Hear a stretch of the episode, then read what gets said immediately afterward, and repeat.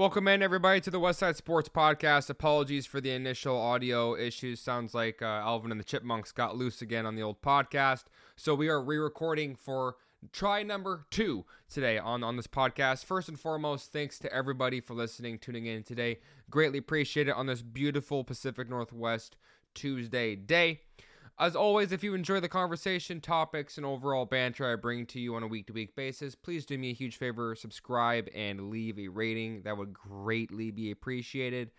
And uh, we're going to go over the Super Bowl. We're going to go over the remaining M L B free agents today, Mariners, Seahawks. It's going to be more of a traditional, old-school W S S podcast. So once again, thanks to all the O Gs who've been sticking around. Much appreciated, and I really, really, really do appreciate that. Um, as always, as everybody knows, and I'm a day late to it because I want to sit around and enjoy it like like everybody else. The Chiefs are Super Bowl champions again. Congratulations to Patrick Mahomes, Andy Reid, and the crew. Um, Travis Kelsey and your obnoxious self, and Viva Las Vegas. You will live in mortality, uh, and immortality. Excuse me for that statement. The game wasn't great. It wasn't elite. It was a good game, in my opinion. I didn't see anything really Um, out of character for this game and what I was anticipating. I was moderately disappointed with the limited amount of running game and running attempts they did in that game in general. Kyle Shanahan seemed more timid in the second half. Uh, Brock Purdy throwing the ball and throwing completions. Uh, thirty-nine attempts for Brock Purdy in the Super Bowl.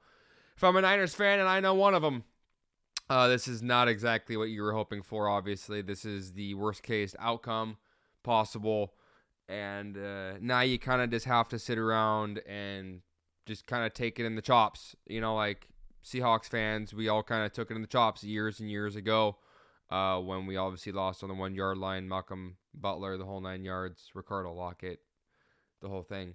But uh, a lot of people were talking about the whole uh, Kelsey and the Swift thing, and it's just like, just get over it, man. Like, it's football. This game, this Super Bowl, right, had the most eyeballs, the most people watching this Super Bowl in the history of football, right? And that's c- kind of funny because we heard all week in the buildup on Radio Row of whoever was there and various outlets, um, E S P N, Pat McAfee Show, First Take, whoever else you want to toss in, right? Um... that there wasn't a lot of true hype behind this because it felt like a rerun. You know, it felt like we had already experienced this before with the matchup of Jimmy Garoppolo versus Patrick Mahomes in previous Super Bowls. That it felt like we were trying to just rewrite the, a similar narrative and script that's already been used in a play once before. But as always, the scripts are never one and the overall same. I look at Patrick Mahomes, Harrison Butker, and uh, the D B, McDuffie, excuse me, sorry. Uh, these guys were incredible. I could have, you know, obviously Mahomes for, for, for M V P. I could have said the same thing about Harrison Butker. The guy was absolute nails. And when you have a quality kicker in the N F L, especially in the playoffs, and more importantly, especially at the Super Bowl, you got a kicker that kick you fifty-plus yards in a Super Bowl. It's, like, unheard of. It really is. Adam Vinatieri-esque, you know, stuff like that. So, overall, uh, one hundred twenty-three point four million average viewers on this game. It eclipsed over two hundred at one point. That was the highest mark. So, congrats to the N F L. They continue to grow. Speaking of growth, we've heard about it with the Eagles playing in Spain this coming year for a home game. Congrats to Eagles fans on losing a home game for no reason. But the uh, the only sporting of your fun fact, sporting fun fact for today, the only professional sporting venue that had more eyes on it than this year's Super Bowl was the previous FIFA World Cup, which was one point three billion eyes, which is pretty incredible. But soccer, more of a global sport than football, but football and then the N F L and Roger Goodell himself are hellbound on making sure that they can try and, uh, you know, forge their own path and their own empire, which they're pretty dang good at. So, um, quick, just touch on the halftime show for Usher. I thought that was pretty good. The skating was a nice touch. the overall setup and the the backdrop and the whole thing, I thought was was great. The floor was interactive. The piano was beautiful. Usher, you've been spending some damn time in the gym, man. Like, wow, that's pretty incredible. Uh, props to that. That's a lot of work, especially on core. Um, got a lot of respect for guys that, you know, people in general, men and women, that go in and spend that kind of effort on those things. But uh, for me personally, I was able to relate to it. I enjoyed all the music. I knew the songs. Usher was like my pre prime, like my initial prime of my life, like, you know, my late teens in high school, stuff like that. So that was a lot of fun. Um, I didn't think it was as great as Doctor Dre, Snoop Dogg, Eminem, stuff like that. That, I mean, that was my, that was my, you know, my upbringing was those three guys. More importantly, Eminem. But that's just, that's a music conversation. So overall, I thought it was great. Alicia Keys was great. Usher was great. Um, Luda was a little extra. Thought the hair was kind of like, huh? Like, I looked at Luda and I was like, buddy, your hair is crazy, man. But, I mean, hey, different strokes for different folks, as my dad once said. So, that was fun to watch. Super Bowl was good. Transitioning to the, to, to the next topic here on the old list, which is Tiger Woods' new brand. Uh, for those of you who don't know, Tiger Woods uh, was removed from the Nike brand fairly recently. There was a quote, quote unquote separation. Now he has his own brand, and on it's Sun Space Day Space Red, which is weird because when you think of Sunday, it's one word, obviously. But okay, uh, that's all I'm gonna, t- gonna touch on. I thought that just the logo looked weak, and I just I didn't I thought that the timing was strange. You don't bring out your advertisement on the night of the Super Bowl, or the night after the Super Bowl, when people are still talking about Super Bowl. Tiger Woods, just saying. Anyways, um, Cowboys officially make their new defensive coordinator position filled, and the signing is official from their team website and team Twitter page, or X page, excuse me. That is former Vikings head coach Mike Zimmer. I'm not a big fan of this. No disrespect to Mike Zimmer. Obviously, he's not going to listen to this, but um, dude was not easy to, to get along with. I have family in Minnesota. It was they made it very well known that Mike Zimmer is a hard-headed coach with old-school tactics, which I'll be curious to see how that translates to our current N F L with how everything stands with the younger age and teams trying to get younger head coaches and younger assistants to relate in more efficient ways to the younger crowd. So be curious to see what touches on that, but it's the Dallas Cowboys. Who knows? So, and lastly, um, the Giants, and this will transition us to the next little step here. The Giants signed outfielder Jorge Soler to a three-year, forty-two million dollars contract, which for those of you for quick math is fourteen A A V, which is average per season, um, which is two million dollars more than Mitch Garver. That doesn't really surprise me overall. I thought he would get more money in general, but when you wait as long as you do, you just got to take whatever is available to you. And this is the dice roll these guys are willing to play, you know? You don't want to sign early in free agency. Your or your agent is Scott, is Scott Boras. You're going to leverage as long as you can. And the fact that he can only get fourteen million dollars from me kind of says you should have just taken the money earlier and ran. But hindsight is what? Always twenty twenty. So, and with that being said, I'm going to be free agents. I just got a couple of the main ones here that I'm going to go over and just what I think realistically where they might go. Obviously, this is pure, per, like, I am projecting this. No insider in and info. I'm not a Baker Breadman dude. I'm not, I don't do any of that false crap, right? Uh, bottom towards the top, okay? Jordan Montgomery for me. Uh, Jordan Montgomery and Matt Chapman, you could probably flip them, but I just thought that Montgomery's value is such a question mark because of his age, durability, track record. Yes, he just won a world championship with Texas, and that's where I think he will go back to is Texas. Uh, Rangers haven't spent hardly any money besides for extending Adolis Garcia in the offseason, two years, fourteen million dollars for those who are interested, um, which is shocking for that less of, for that little of money.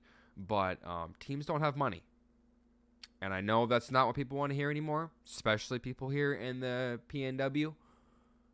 That we've talked about the R S S, we've talked about the regional sport issues and the lack of money and whatnot, but this is a real thing.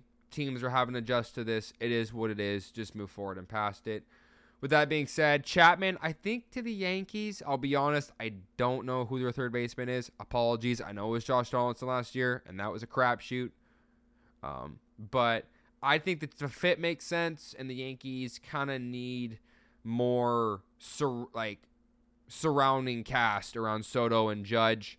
Stanton's constantly injured. You can't really rely upon that for anything. And Jason Dominguez, the Mar- uh, the Martian is whatever the, they call him, he's going to take a while. And Volpe, we'll see how he progresses in his sophomore year.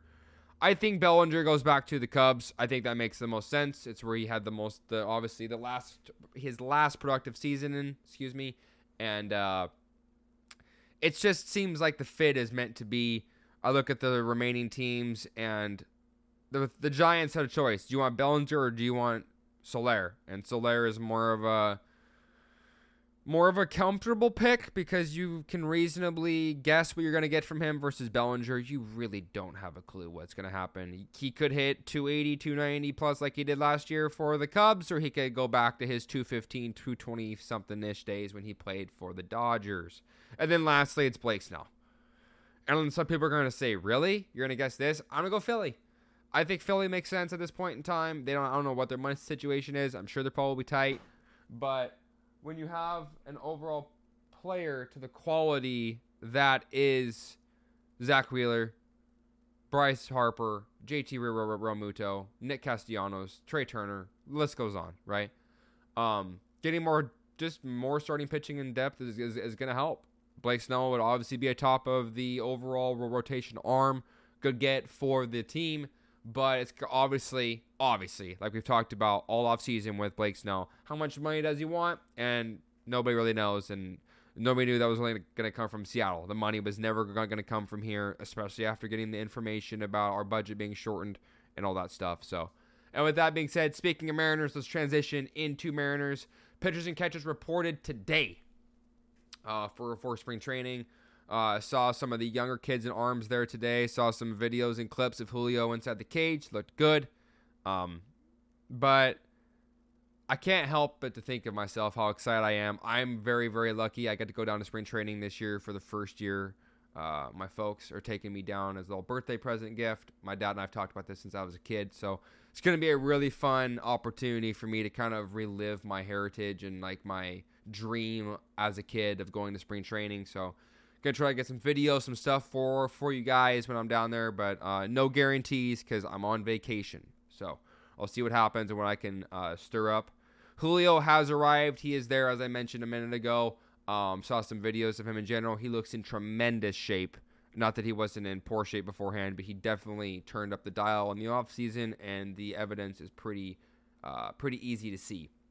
The Reds this morning D F A'd former M's pitcher, starting pitcher Levi Stout, who was in the trade for uh, Eugenio Suarez and Jesse Winker. He was an end of the fill-in piece for that trade, a starting pitching depth guy uh, who who was coming off of a career high and a five, uh, excuse me, a six percent walk percentage. Shout out to Prospect Insider himself, Jason Churchill, for the stats. Much appreciated, man. Thank you.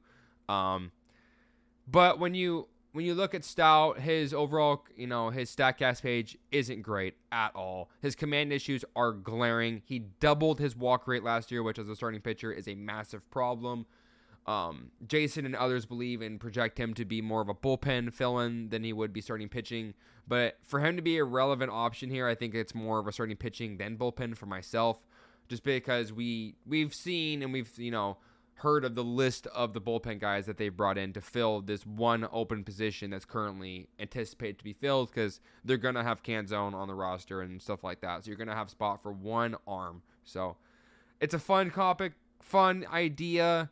I mean, if you want to bring him in and see if you can tweak a couple things and his velo jumps, cool. But I'm not going to really put anything much into that besides for, hey, interesting, got D F A'd. We'll, we'll see what happens.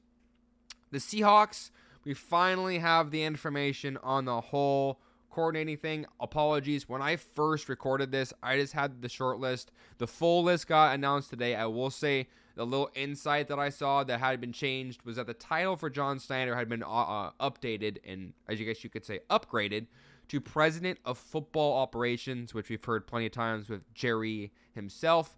for the helm for the Mariners of president of baseball operations, um, which I think actually now that now, now that I think about it, that's probably Justin Hollander, and Jerry has upgraded. But apologies, I'm just trying to figure out an analogy between football because it's, it's a weird term. President of football operations is the term I usually hear for baseball, not for football. So, but with that being said, um, everybody saw the, the pictures at the uh, Dino's or Dino's Diner or whatever, Dino's um, down south, of Ryan Grubb, John Schneider, and Mike uh, Coach Mack in there chopping it up, having a beer, and uh, it went viral. It obviously did, did its rounds, but and then Grubb, offensive line coach, orientated. When you get a, excuse me, I'm gonna backtrack a little bit. When you have and you bring in a older assistant coach than the head coach, for those who don't know, Ryan Grubb is older than than Coach Mack. Um, that.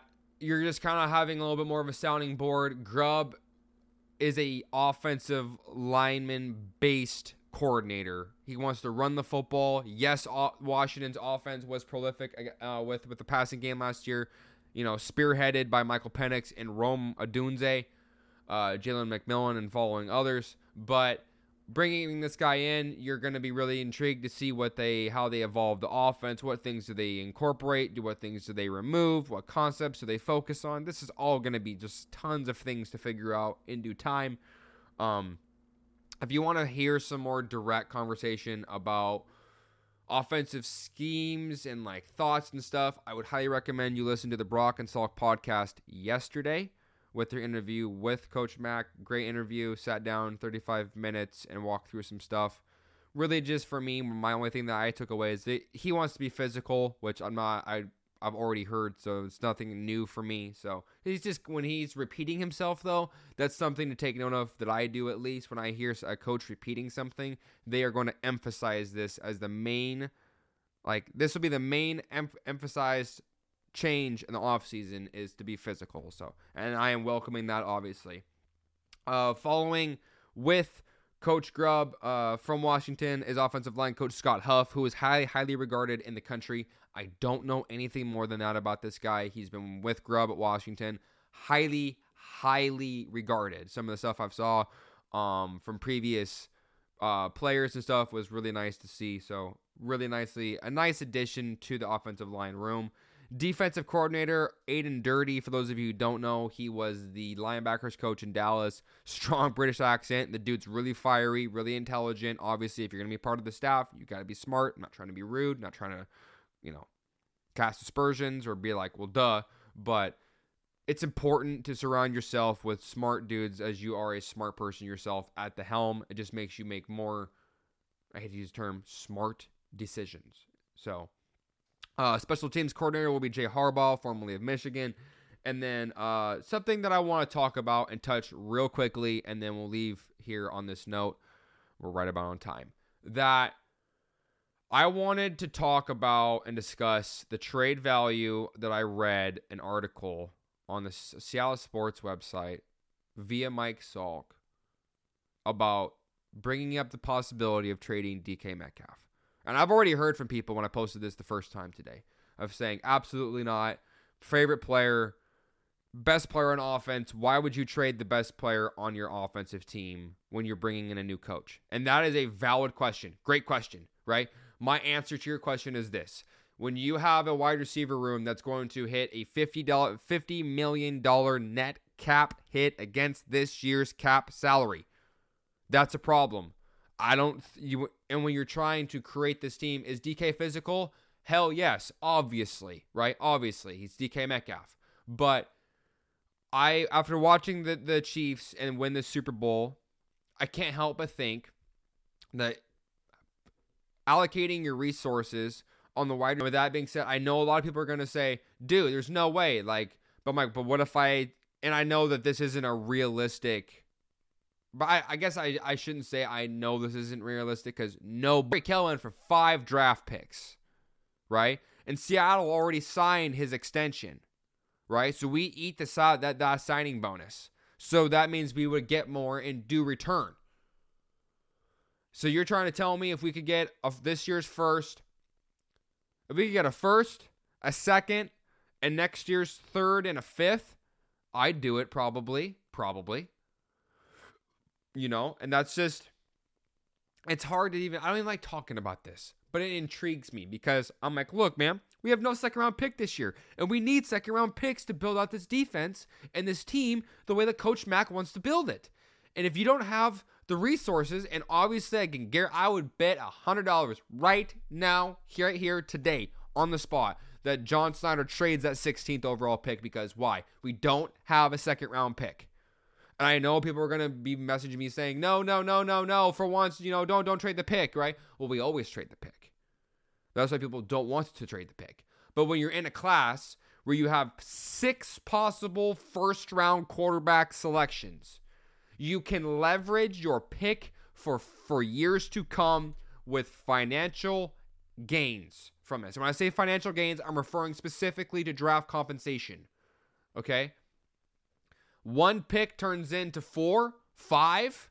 I think four is realistic. And I, that's something I'm I'm good with. You go from sixteen to twenty-two. You pick up a mid to late second round pick and a fourth round pick this year, and you give us a conditional third round pick next year, we can have a conversation.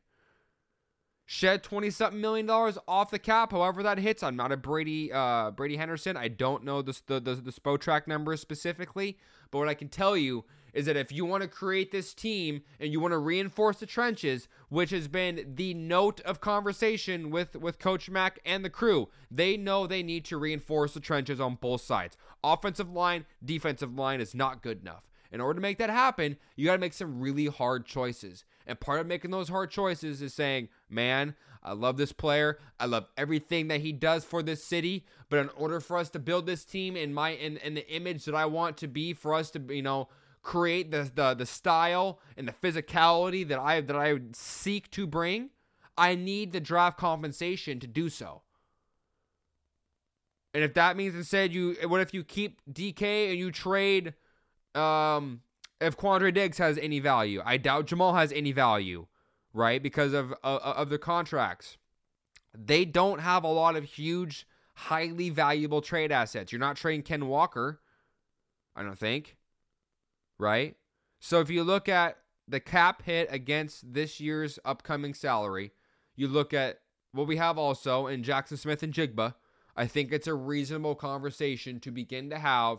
And as the weeks trickle on and we get closer towards that, that draft in April, this conversation is going to get louder just like it was last year. I appreciate everybody for listening in and tuning in, for taking the time out, out of their day. I greatly appreciate it. Thank you. Again, if you enjoy this content, not to be repetitive or to uh, repeat myself, but please, please subscribe and leave a rating. The ratings to me mean a ton. I that's how I get my, my feedback. I don't, if you guys want to hear the different topics I didn't cover today, let me know. If you guys want to come on on this podcast, let me know. I'm open to anything, but I need you guys to reach out and holler at me. And until then, uh, stay blessed. I'll catch you guys next time. Peace.